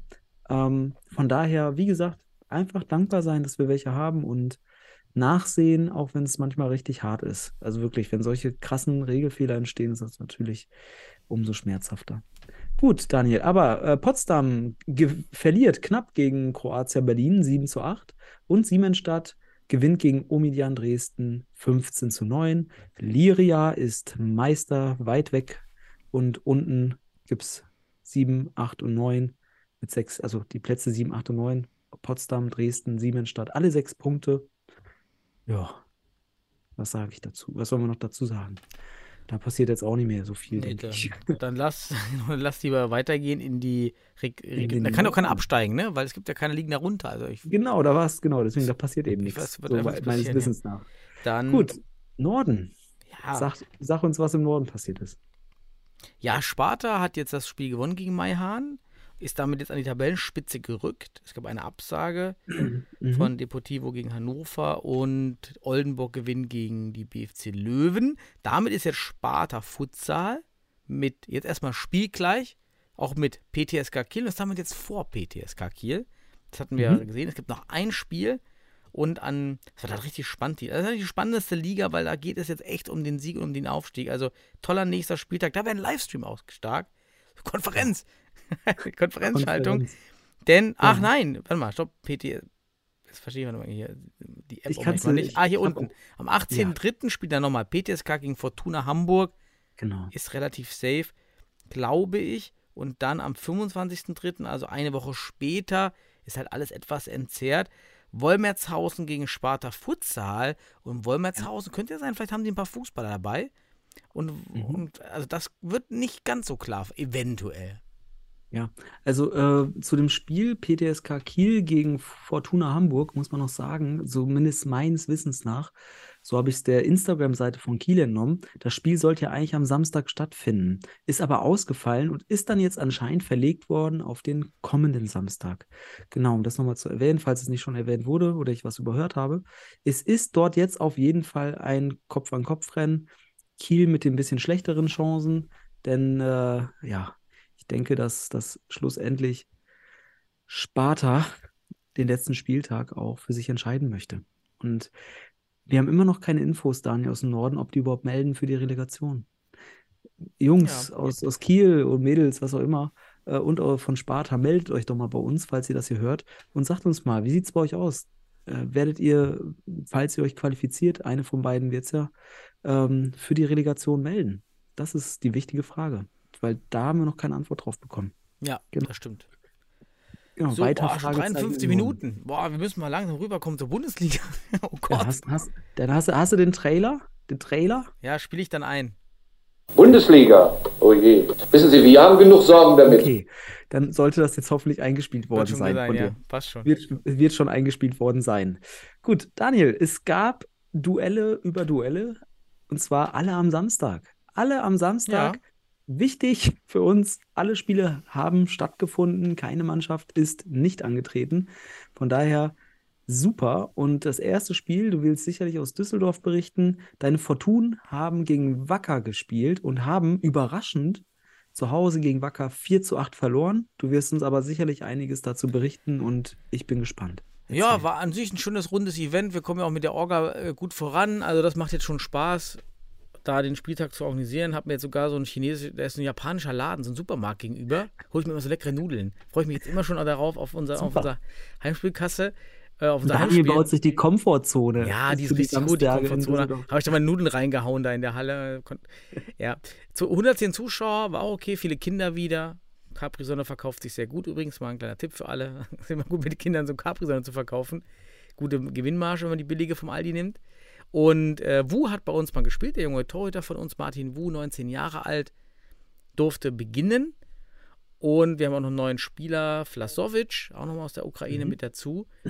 Ja, und dann ging es los, alle waren motiviert und was war's? Da war nichts. Es war einfach, wir waren einfach nicht gut. Von Anfang an kein Druck wirklich da. Heiße Luft. Wacker, ja, wirklich, Wacker hat auch gut mitgespielt, hat richtig schöne Kombination auch teilweise gezeigt Mhm. und ist da teilweise wie Butter durch. Martin Wu ist dann auch raus zur zweiten Halbzeit und, und, und Christe Groth kam rein. Klar bringt das dann in so, einer, in so einem Spiel dann nochmal ein bisschen mehr Sicherheit. Es war auch irgendwann 4-4, da hat man gedacht, wir drehen Mhm. es nochmal. Ja, und am Ende gegipfelt noch in zwei roten Karten, die dann auch noch gerechtfertigt waren. Mhm. Und dann wurde es richtig eskalierend. Aber ja, ich habe ein paar Szenen hier beschrieben, vier Stück, nur nicht alle Tore Ja, natürlich. Ähm, Was nicht. mir aufgefallen ist, äh, Gashi von Wacker wirkt recht, äh, äh, ja, recht stämmig, äh, Typ. Aber so als Pivo, der hat, also alle an uns sind an ihm abgeprallt die ganze Zeit. Der kann also ein gutes Pivo spielen. Der ist ja nicht so wendig und auch nicht so dynamisch, aber hey, der hat da vorne, wenn man den mal in der Halle sieht, hat er immer gut den Ball abgeschirmt. Das hat schon ein bisschen äh, geholfen, hat auch das 1-0 gemacht. Richtiger Fehlpass von Zymbal. Dann auch Vlasovic, der Neue von uns, blockt auch gar nicht. Und dann machen die eben das 1 zu 0. Mhm. Dann habe ich noch gesehen 1 zu 2 Ben Haller, ein schönes Tor von uns. Schöner Doppelpass Ben Haller, weil Aboyakje, sehr junger Spieler, hat mir eigentlich auch gefallen, offensiv, defensiv. Er blockt halt gar nicht. Der bräuchte mal einen Körper. Ja, ich habe mir hingeschrieben, der muss mal dirty werden, der Junge. Der, der musste auch mal dagegen stehen. Viel zu brav, der Typ. Weil offensiv geht der, äh, spielt er dann beim 2 zu 4 vier Mann aus und setzt Elisi mega in Szene. Mhm. Aber bei dem 1 zu 2, ja, da, da blockt er nicht, dann gibt es auch kein Covering vom Ala. Da fehlt es also bei Wacker so ein bisschen weiterhin in der Defensive. Ja. Preisler zu tief. Und das skurrilste Tor, habe ich mir aufgeschrieben, war das 4 zu 4. Thiemann bekommt einen hohen Einkick an die Schulter und kickt den Ball mit der Schulter ins Schulter? Tor. Ja, mit der, Schul oder mit der Schulter, ja. Ah, der sagen wir Brust- mal, es war Brust, diesmal die Schulter. Brust. Ja, Brust, Schulter. kann das ja. Und da auch wieder Aboyake, kein Block. Ja, der Junge ist einfach zu brav, super Spieler. Das wird Mhm. was. Und jetzt haben wir zwei Spieler weniger. Also der, heute kam die Entscheidung, Ben Haller ist für drei Spiele gesperrt. Das heißt, das war's Oh, komplett. krass, ja. Ja, der ist ja raus. Also komplett Ja. heißt für dich auch Playoffs erstmal nicht da. Genau. So, ist auch ganz spannend. Also ab Finale wäre er dabei. Ja. Aber was, was wirklich auffällig ist, dass Fortuna äh, irgendwie, irgendwie die Luft ausgeht. Also das, das ist jetzt auffällig, auch äh, da fehlt es aktuell vielleicht an, an den letzten Motivationsspritzen. Man ist jetzt gesichert, viel kann auch nicht mehr passieren, wobei durch den Sieg von Pauli, den wir auch noch besprechen werden, dann nochmal Gefährdung ist in Hinsicht der, der, der Platzerhaltung. Aber ähm, man hat auf jeden Fall Wacker zu einigen Möglichkeiten eingeladen. So, also aus meiner Sicht war es kein höchst attraktives Spiel, was ich jetzt gesehen habe. Es war relativ langsam. Ähm, Fortuna viel heiße Luft, kam nicht viel rum. Bei Martin Wu fand ich es gut, dass er gespielt hat. Stand hier Mhm. und da ein bisschen zu tief. Aber das sind alles Erfahrungen, vor allem im taktischen Bereich, ähm, die er machen muss. Dann hat er auf jeden Fall Potenzial und äh, ja, was soll ich dazu sagen? Die roten Karten fand ich auch äh, naja, also muss man das noch, vor allem mit der, mit der Perspektive Playoffs, ja, muss man sich überlegen, ob man gegen bei so einem Spiel, das eh schon wirklich vielleicht auch verloren ist, da nochmal so hart reingeht, etc. Aber gut, will ich gar nicht bewerten. Die Schiedsrichter haben es gemacht und haben es aus meiner Sicht auch richtig gemacht. Und äh, ich freue mich für Wacker, für diesen, ja, Ja. ich sag mal, ersten Sieg seit langem auch wieder in der Hinsicht, wobei man ja gegen Penzberg auch gewonnen hatte, aber hier so auch ein Erfolg, den man nicht erwartet hat, das ist wichtig. Mhm. Und äh, das gibt Mut, vor allem für die Relegation. Ich gehe mal von, davon aus, dass äh, die 20 Tore da Unterschied gegenüber dem letzten Spieltag dann beim, gegenüber MCH äh, kein, kein, kein Aufholcharakter äh, kriegen. Ähm, deswegen freut mich das für Wacker. Und mehr habe ich zu dem Spiel auch nicht zu sagen, Daniel. Ja, lass Viele- übergehen. Ja, Viele, wir, wenig Defensive habe ich gesehen, muss ich sagen. ja, Wenig- aber alles, das kannst du, das kannst du echt verknüppeln. Sch- Glückwunsch an Wacker, haben sie völlig verdient. Auch mit Ali vor dem Spiel ein bisschen Genau. geredet, war auch wieder nett, auch Ali mal wieder zu sehen. Kommen wir Mhm. zum attraktivsten Spiel des Wochenendes. Und zwar Weilendorf gegen Jan Regensburg. Und es hat auch ein sehr attraktives Ergebnis. Wir haben letzte, Stunde, äh, letzte Woche ja schon ein bisschen anklingen lassen, so hohe Ergebnisse. Das sind Mhm. geile Spiele. 8 zu 7. Also das ist auch für den neutralen Zuschauer dann sicherlich attraktiv. Viele Tore, schon zur Halbzeit 4 zu 2. Ich fand es auf jeden Fall gut, das Spiel. Auch äh, wie Weilendorf gestartet ist. Diesmal kann, oder hast du noch irgendwas? Irgendwie Zuschauer waren gut, 235. Ja, ich habe ich hab jetzt nur den Kommentar. Bestes Zuschauerspiel der Saison, weil Ja. echt die ganzen Kinder in der Halle, die sind ja, die sind ja durchgedreht da. Wirklich ganz tolle Werbung für den Futsaler-Spiel. Genau. Was will man da mehr, wenn man an so, einem- an so einem Nachmittag dann in die Halle kommt? Stark. Ja, was ich auch gut fand, also das erste Tor von Ack, schöner Horizontallauf, schön durch die Gasse rein, Spieler auf sich gezogen und dann dieser satte Abschluss. Ähm, zeigt, dass er in der Form steigt.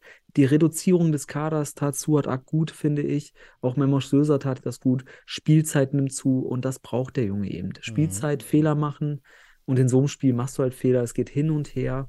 Ähm, und am Ende hat, hat äh, Weidendorf halt dann doch den längeren gezogen. Aber du erzählst uns jetzt vielleicht noch ein bisschen mehr und ich kommentiere es.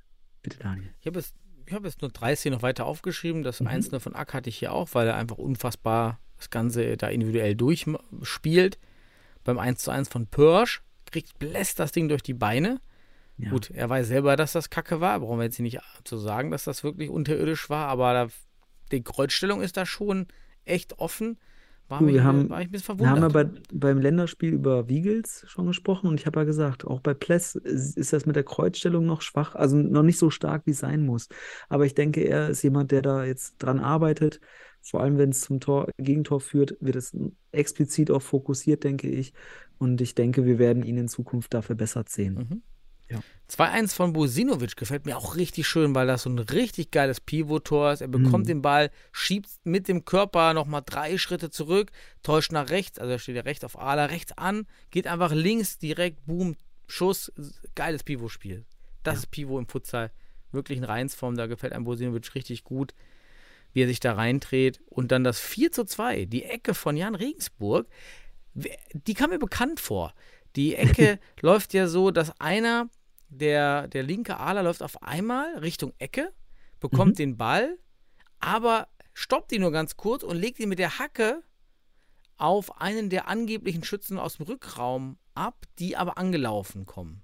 Ja, ne, Und also, ich meine, entweder hat den ja. TSV das schon mal gemacht oder der SFC Stuttgart. Ich meine, ich habe das die Saison schon mal bei irgendeinem Verein bei uns gesehen. Ja, beim SFC habe ich das, glaube ich, in Erinnerung, aber unabhängig davon ist es eine bekannte, eine bekannte Variante, dass man den Ball ins Zentrum spielt, sozusagen der, der Spieler, der den Ball mit der Hacke weiterleitet oder mit der Sohle nach hinten weiterleitet, bringt Körper und äh, Körper zwischen Ball und Gegenspieler, sodass der Gegenspieler nicht rankommen kann.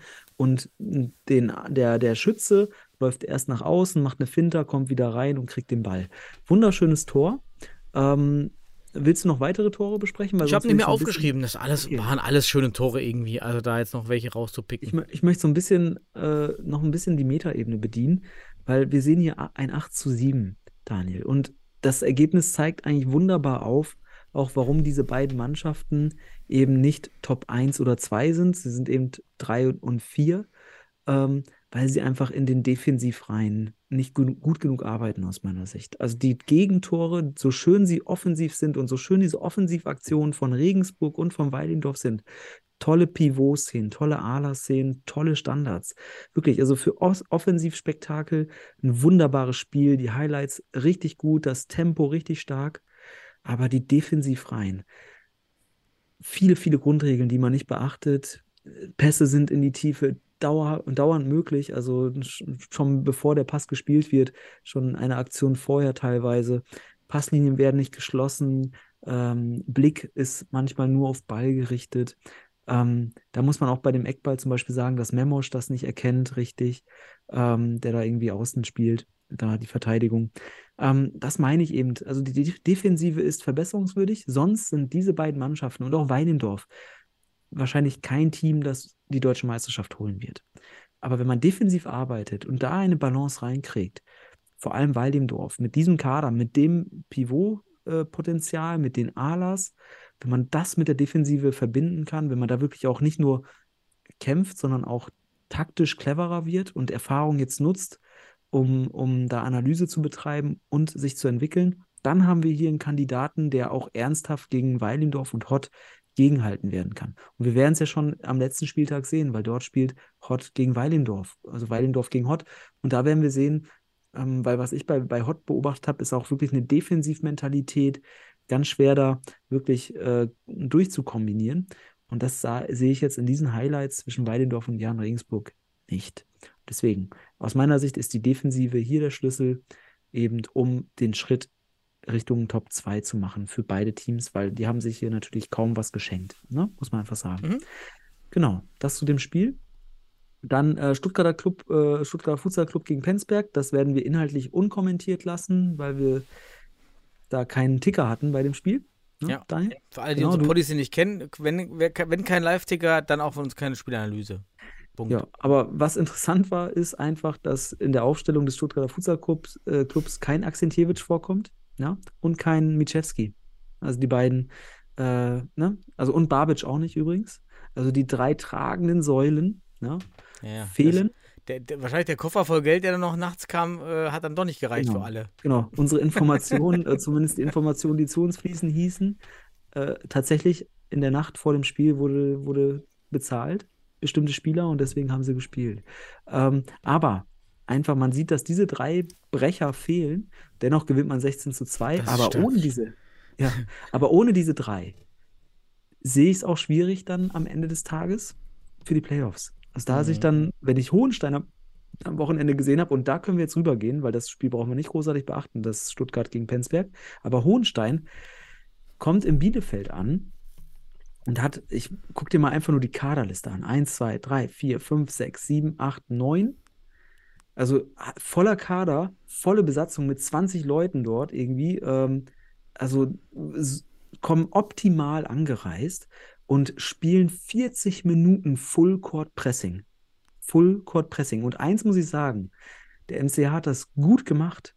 Gut gemacht. Man hat nämlich in den Top 4, im, in den ersten Block, das, das hat man gesehen, die halten voll dagegen. Und die haben, sind auch total pressingresistent. Also Hohenstein hat die gepresst ohne Ende und kam nicht an den Ball. Und das war ein ausgeglichenes Spiel, die ersten sieben Minuten. Also ausgeglichen in der Hinsicht, Hohenstein hatte schon mehr Chancen, weil sie halt Fullcourt gepresst haben, aber der MCH auch immer gefährlich. Aber sobald der MCH seinen Block tauscht oder durchwechselt, hm. kommen Spieler drauf. Also der, der erste Block, muss ich sagen, ist Top 4 der Liga. Der zweite Block ist maximal Platz 9 gefühlt oder Platz 8. Also da ist dann eine riesige Lücke in der Leistungsfähigkeit und da schießt dann, dann Hot ganz schnell mit Fullcourt Pressing, nutzt die Fehler aus, die entstehen und zack, mit dieser Qualität, die Hot hat, wunderbar schnell 1-2-0 gemacht gegen den Block und das, dann läuft der andere Block immer hinterher. Und da merkt man auch, und das ist spannend, weil dort mehr Last auf dem ersten Block hängt, dass eben nach zehn Minuten dieses Spiel gekippt ist, fitnesstechnisch. Hohenstein deutlich dominanter. Und dann haben sie halt eben auch in der zweiten Halbzeit, der ersten Halbzeit, die Tore gemacht. Und äh, so stand es dann zur Halbzeit 3 zu 0. Ne? Das, das muss man einfach sagen. Ähm, ich ich fange jetzt erstmal frei an zu reden, Daniel. Du kannst ja gleich alles noch ergänzen zu den Toren. Ähm, ich sage gar nichts zu den einzelnen Toren jetzt, damit du da noch drauf eingehen kannst, gerne, falls du was hast. Ähm, die Halle war gut besucht. Es steht im Fußball.de steht 153. Ich würde schon mehr auf 200 tendieren. Ich kenne die Halle. Ich habe da auch schon die Plätze mehr oder weniger berechnet in der Vergangenheit. Aber ähm, Es war gut besucht, Hohenstein mit Fans oder mit der typischen Tröte, die man auch in den Highlights hörte. Es war das Spiel, wo der äh, Ligen, äh, Ligenbeauftragte, der Kameramann, äh, Fußball geguckt hat, parallel. Äh, dennoch wurden die Szenen alle mit aufgenommen. Und äh, was ich interessant war, ich glaube, Hohenstein hat so gespielt, weil sie eben das Torverhältnis gegenüber den SFC aufholen wollten, beziehungsweise vorlegen wollten, denn das, darum geht es ja noch. Der SFC hat mit 16 zu 2 gegen Penzberg gewonnen und Hohenstein wollte bestimmt höher gewinnen gegen den MCH. Aber der MCH hat gut dagegen gehalten. Man, es hätte auch am Ende, weil die zweite Halbzeit auch nochmal besser war seitens des MCH, ähm, hätte auch gut und gerne ja, 2 zu 5 ausgehen können, vereinfacht gesagt. Wobei auch man sagen muss, in der zweiten Halbzeit Hohenstein auch noch etliche Chancen. Man hat beim MCH in der ersten Halbzeit Pacheco im Tor gehabt, in der zweiten Halbzeit Kadi Dibra und Kadi Dibra hat wieder enorm geile Paraden gemacht.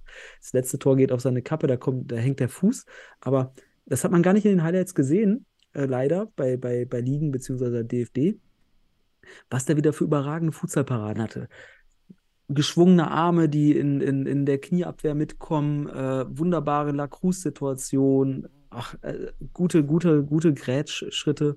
Also in der Hinsicht äh, wieder überragender zweiter Mann auf jeden Fall beim MCH im Tor. Und so hat er das, das Ergebnis niedrig gehalten in der zweiten Halbzeit und den MCH fehlte es dann wirklich in der, in, im Abschluss. Man hatte Chancen in der zweiten Halbzeit, auch in der ersten Halbzeit schon. Auch, ich glaube sogar ein äh, Aluminiumtreffer.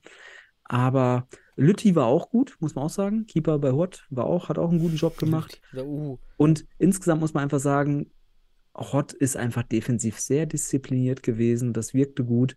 Ich denke, dass ein Team wie Weidendorf oder Regensburg hier gegen diesen MCH nicht 5-0 gewonnen hätte.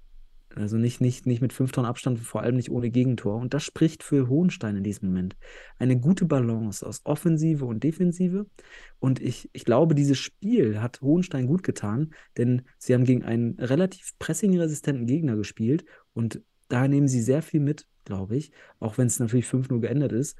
Man hat auf jeden Fall einiges tun müssen, weil der MCH dann auch angefangen hat in der zweiten Halbzeit auch zu isolieren und ins 1 gegen 1 zu gehen, weil dort hat man, hat man Hohenstein dann auch hier und da gekriegt. Man ist immer wieder durchgebrochen äh, über den Aler und ähm, da hat auf jeden Fall Hohenstein jetzt ein paar Lerneffekte. Das fand ich ganz gut. Also für beide Mannschaften ein sehr wertvolles Spiel.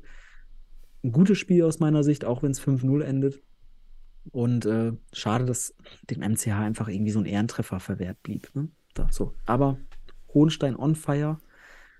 Auf jeden Fall äh, weiß Ich, das. ich habe auch aufgeschrieben bei mir, die, die Gegentore waren aus meiner Sicht kaum verhinderbar. Es war einfach gut rausgespielt. Also der MCH Mhm. macht keine elementaren Fehler bei den Toren. Und ähm, jedes Tor für Ja. sich ist eigentlich ein schönes Doppelpass, also an sich ein einfaches Futsalspiel.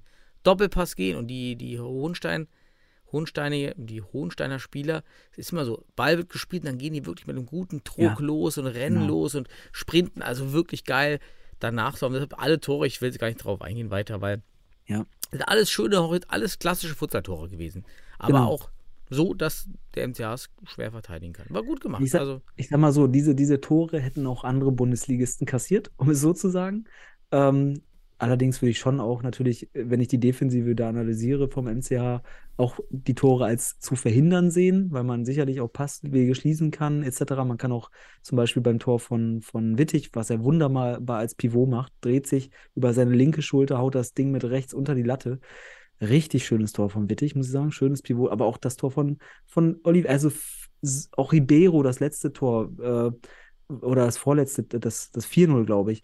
Wunderbar den Ball attackiert äh, mit Horizontallauf und dann knallhart in die Ecke hält kein Torwart der Liga. So gut einfach. Insgesamt die, diese futsalspezifischen Aktionen mittlerweile. So, man kann es verteidigen aus meiner Sicht, klar. Man kann alle Tore verteidigen, aber wie du schon sagst, schwer zu verteidigen. Hohenstein ist on fire, offensiv hat man gezeigt, was man auf jeden Fall in der Lage ist abzuliefern, auch durch diese Aktion. Und gleichzeitig hat man defensiv die Null gehalten. Für mich ein gelungenes Spiel für Hohenstein, um sich für die Playoffs weiter auch zu konzentrieren, auch für die Aufgabe gegen Weidendorf gewappnet aus meiner Sicht. Ähm, und der MCH auch, der hat nicht schlecht gespielt, muss man sagen. Insgesamt war es kein schlechtes Spiel.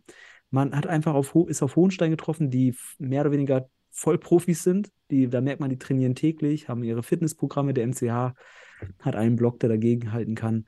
Und dann ist halt eben vor allem, das sieht man auch an den Toren, vor allem in den zweiten Hälften der Halbzeiten eben hier gegen Hohenstein eben kein, kein Kraut gewachsen gewesen. Und deswegen war es ein gutes Spiel vom MCH. Man hat das rausgeholt, was man rausholen konnte. Schade, dass, wie gesagt, kein Tor gefallen ist noch. Das hätte man sich auf jeden Fall verdient. Gut. Aber das zu dem Spiel haben wir So, danke für den Monolog, Herr, Herr Rauch, bitte. Naja, war ein, war ein schönes Spiel, Pa- aber Ja, Pauli HSV, letztes Spiel, 4 zu 3. Oh, oh. Ein, das eine- Rekordspiel, ach nee, doch nicht. Ja, nee. Das war das Hinspiel. 100 Zuschauer statt 1300. Meier gesperrt. Könnte es erklären. Pauli auf Das- jeden Fall stark. Könnte es ne? erklären, dass, das, dass 1200 Zuschauer weniger Genau, da waren.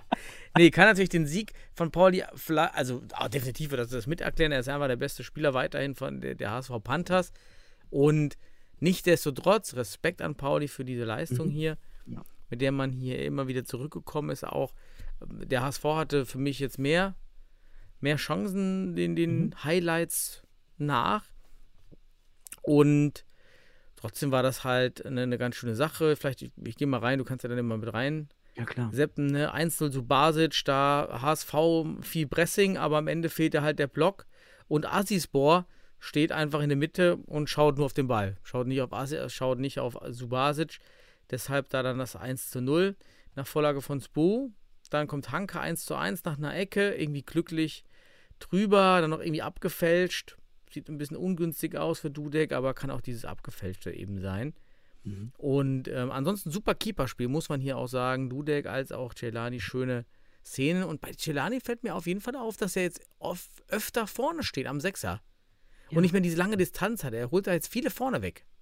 Ja, das ist, äh, er macht eigentlich das Optimale, was er ähm, auch mit, mit, seinen, mit seiner Statur und so weiter einfach machen muss und macht einen guten Job. Ne? Also ich glaube, wir haben ihn häufig genug kritisiert und Mhm. ich glaube, und er hat auch sicherlich mal hingehört und auch sicherlich eine gute Eigenreflexion und ähm, ja, macht auf jeden Fall einen guten Job. Hier hat es natürlich dann am Ende nicht gereicht. Dudek war auch gut, wie du schon sagst, hat mir auch gut gefallen. Aber das zeigt, das zeigt sich einfach auch dieses Spiel, auch von Jalle jetzt hier nochmal, wie wichtig es ist, taktisch richtig zu stehen. Ja, wirklich auch den Raum so weit zum Ball zu schließen, also ranzugehen, damit du eben keine Fläche anbietest zum Überwinden. Und das ist ganz wichtig. Wenn du das noch technisch äh, äh, gut machst, wie es er mittlerweile auch hinkriegt, dann bist du ein Top-Torwart. So ist es einfach. Mhm. Ne? Also das ist auf jeden Fall gut, zu- gut zu erkennen an der Entwicklung von Yalcin Celani in der Bundesliga. Ja. Ne? Dann das 1 zu 2 von Labiat. Hier irgendwie Nummer 14. Ich glaube, der dritte, das ist der dritte Spo. Da stand kein Name im, im DFB-Net. Er blockt hier nicht. Dudek steht zu tief. Deshalb macht Labiat hier die Bude. Dann 2 zu 2 durch Grünberg. Schöner nach Passfehler HSV. Dann, glaube ich, schon mit der Pike macht er den, glaube ich, rein. Habe ich jetzt gar nicht aufgeschrieben. Dann Mozafari 3 zu 2, weil Öztürk mal wieder auf Ala völlig über, überheblich mit der ba dem Ball abschirmt und da äh, sich da im God-Mode sieht und natürlich verliert. Also jetzt, über, jetzt so viel musst du jetzt nicht interpretieren. Also ja, so weit. ja, aber äh, es war halt unnötig. also, es war, was es will war er, nach, ja, was will er machen? Ja, es war nachlässig. Wo will er denn hin? Er steht schon an der Auslinie, kann sich nicht rechts rumdrehen. Das heißt, am Ja. Ende kann er sich links rumdrehen oder einen Panner geben. Also, was, was will er da machen? Ne? Das ist natürlich unnötig. 3-3 Stankovic nach Flying. Hier hat man also den Flying rausgeholt. Das sah nämlich Pauli gar nicht so stark aus. Und dann hat man, das wäre jetzt mal spannend, hat man etwa nach dem 3 zu 3, was wir immer wieder diskutieren, wieder den Flying zurückgeholt und wieder normal weitergespielt, weil dann hat nämlich dann kam der Freistoß, noch Stankovic gelb-rot, Jeremejew macht den Freistoß rein, weil Mhm. hat man hier wieder genau diesen diesen menschlichen Fehler gemacht. Das ah, Flying ist Risiko. Wir müssen jetzt jetzt 3-3 wieder Flying wegnehmen, wieder normal spielen. Hat man den Fehler gemacht? Weißt du da was? Ich habe es nicht gesehen. Also den, ich habe leider das Spiel nicht ganz gesehen diesmal, aber ähm, in den, den Highlights nach hat man anscheinend äh, vielleicht den Flying nicht mehr gebracht. Es war ja auch schon spät im Spiel, ne, muss man auch sagen. Es sind ja beide Tore in der 40. Minute, die beiden letzten gefallen. Und, äh, und äh, Pauli mit einer Aufholjagd am Ende auch. Also von daher ähm, interessant. Die, ich glaube, der natürlich das Spielentscheidende war am Ende dann die, die, der Platzverweis. Und der schön ausgespielte äh, Freistoß, muss man auch einfach sagen. Da hat sich Pauli was überlegt. Sicherlich auch mit unter die Handschrift Ja. von Juri Jeremejew. Das war am Ende entscheidend für diesen Erfolg. Und ja, wie du schon sagst, wir wissen es nicht, aber wenn man so im Flying erfolgreich spielt gegen eine Mannschaft, wo man weiß, okay, die können das vielleicht noch gar nicht so gut verteidigen, dann vielleicht mal Weimarsche Relationstheorie oder Relativitätstheorie und auch mal zwischendurch bringen, aber das wissen wir nicht. Ähm, gegen Pauli sicherlich ein Mittel in der Hinsicht. Ähm, ja, und am Ende Glückwunsch an St. Pauli. Man ist jetzt, wenn man das in Hinsicht auf so wie so Box-Weltmeisterschaften sieht, dann ist man jetzt Hamburger Meister. Aber ich denke, man sollte die gesamte Saison sehen, Hin- und Rückspiel. Und da hat dann der HSV doch noch äh, in der Tordifferenz die Nase vorne. Aber es ist ein Deut für die nächste Saison, Daniel. Ne? Guck dir auch mal den Kader von Pauli an, wie breit der ist. Also da, Ja, Ja. definitiv. ja, also es ist ein Deut darauf, dass man äh, Pauli jetzt als ernsthafte Konkurrenz zu den HSV Panthers in Hamburg sehen muss. Und äh, ja gut, sicherlich sehen die das auch schon länger so. Aber ähm, ja, spannend, dass die sich dort jetzt auf Augenhöhe einfach auch begegnen und es keine Dominanz der HSV Panthers in Hamburg mehr gibt. So, das haben wir jetzt in dieser Bundesliga-Saison mit dem FC St. Pauli sicherlich erleben dürfen mit diesem vorletzten Spieltag. Und äh, ich bin gespannt, wie sich das bei den HSV Panthers wie auch beim FC St. Pauli hinsichtlich der nächsten Saison weiterentwickelt. Das sind für mich auf jeden Fall zwei Teams, die ich auf jeden Fall äh, hier ja, interessanterweise beobachte. Mhm. Genau. Daniel. Gut zusammengefasst, freut dann für, den, für Pauli, dass man da das Gleichgewicht jetzt hergestellt hat. Klar, Meier hat nicht gespielt, aber Meier wird auch nicht ewig dabei sein. Von Mhm. daher ist es schon eher die Zukunft, die hier gespielt hat. War ein schöner Tag. Ja, Ja. und dann, Machen wir noch Ausblick und dann sind wir fertig. ja, mach mal. Machen wir einen Ausblick. Letzter Spieltag der Futsal-Bundesliga. Samstag, 18.03. und Sonntag, 19.03. gibt es auch noch ein Spiel, aber gucken wir uns erstmal an, was am Samstag passieren wird. Wacker spielt gegen den Stuttgarter Futsal Club. Was sagst du? Boah, findet nicht statt. Und das wäre echt katastrophal. Einerseits, äh, ja, unabhängig davon, aber wenn's, wenn Stuttgart antritt und mit dem gleichen, ungefähr Ah, mit dem gleichen Stuttgart Kader, FC. Ja, passt ja, schon. wenn die, dem, wenn die auch mit dem Kader vom letzten Mal, dann werden sie das Spiel gewinnen. Dann Jan Regensburg gegen den FC St. Pauli. Jan Regensburg, St. Pauli, Jan Regensburg. Ich, ich, ich, wenn St. Pauli mit dem Kader aus Hamburg jetzt aus dem Spiel gegen die HSV Panthers kommt, gebe ich denen eine Chance. Ne? Aber Mhm. wobei, ich glaube, Pauli gewinnt nur, wenn wir die vorher nicht, äh, nicht äh, als Favoriten sehen. Also ich sage auch Jan Regensburg, damit die sich wieder gereizt fühlen. Damit die, die brauchen das ja, diese Underdog-Rolle. Deswegen Jan Regensburg, Daniel. Dann Hohenstein gegen Weilimdorf. Das finde ich natürlich ein spannendes Ja, Duell. total spannend. Hohenstein in Hohenstein. Boah, vielleicht holt man der Weil Imdorf jetzt nochmal, äh, Weil Imdorf nochmal am Ende nochmal was raus. Ja, auf sich Mhm. das mal auf den TSV. Übrigens auch wichtig zu erwähnen, das wird ein Live-Spiel, Daniel. Das wird ein Live-Spiel. Oh, da haben wir wieder eins, ja. Ja, Hohenstein gegen Weilendorf. Und auch noch wichtig zu erwähnen, falls wir es noch nicht berichten werden, aber auch die U. Ne, das, das ist die andere, es ist keine U19 äh, Futsal, sondern Männer, sehe ich gerade. Äh, Fußball. Egal, aber, aber Futsal. Bundesliga Hot gegen TSV Weilendorf live bei DFB TV und auf YouTube. Das sollte man auf jeden Fall hier noch erwähnen, dass wir das voraussehen. Dann sehen wir dein, deine Fortunen aus Düsseldorf bei den HSV Panthers. Wird, wird, wird schwer, auch noch mit den zwei roten Karten HSV. Okay, weil Fortuna könnte sich vorbeischieben auf Platz 5, wenn sie dort gewinnen. Aber ich, ich erwarte eine Trotzreaktion der HSV Panthers und die Sicherung des fünften Platzes. Von daher gehe ich auch auf die HSV Panthers. Und dann wird Penzberg sein wahrscheinlich letztes Bundesligaspiel oder auch vielleicht das letzte Futsalspiel aller Zeiten spielen oder absehbarer Zeit spielen. Und zwar gegen den MCA Futsal Club Bielefeld am Sonntag um 13 Uhr. Was sagst du hier? Boah, meinst du, Penzberg gewinnt nochmal das letzte? Ich bin mir sicher, dass der MCH auf jeden Fall motivierter hinfährt. Das weiß ich. Mhm.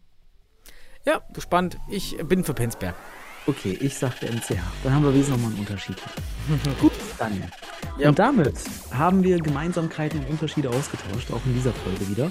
Und ich übernehme das Schlusswort und wünsche dir und auch all den Zuschauern und Zuhörern, Zuschauern sind es ja weniger, aber Zuhörern da draußen eine schöne Woche oder Restwoche und ein schönes Fußballwochenende.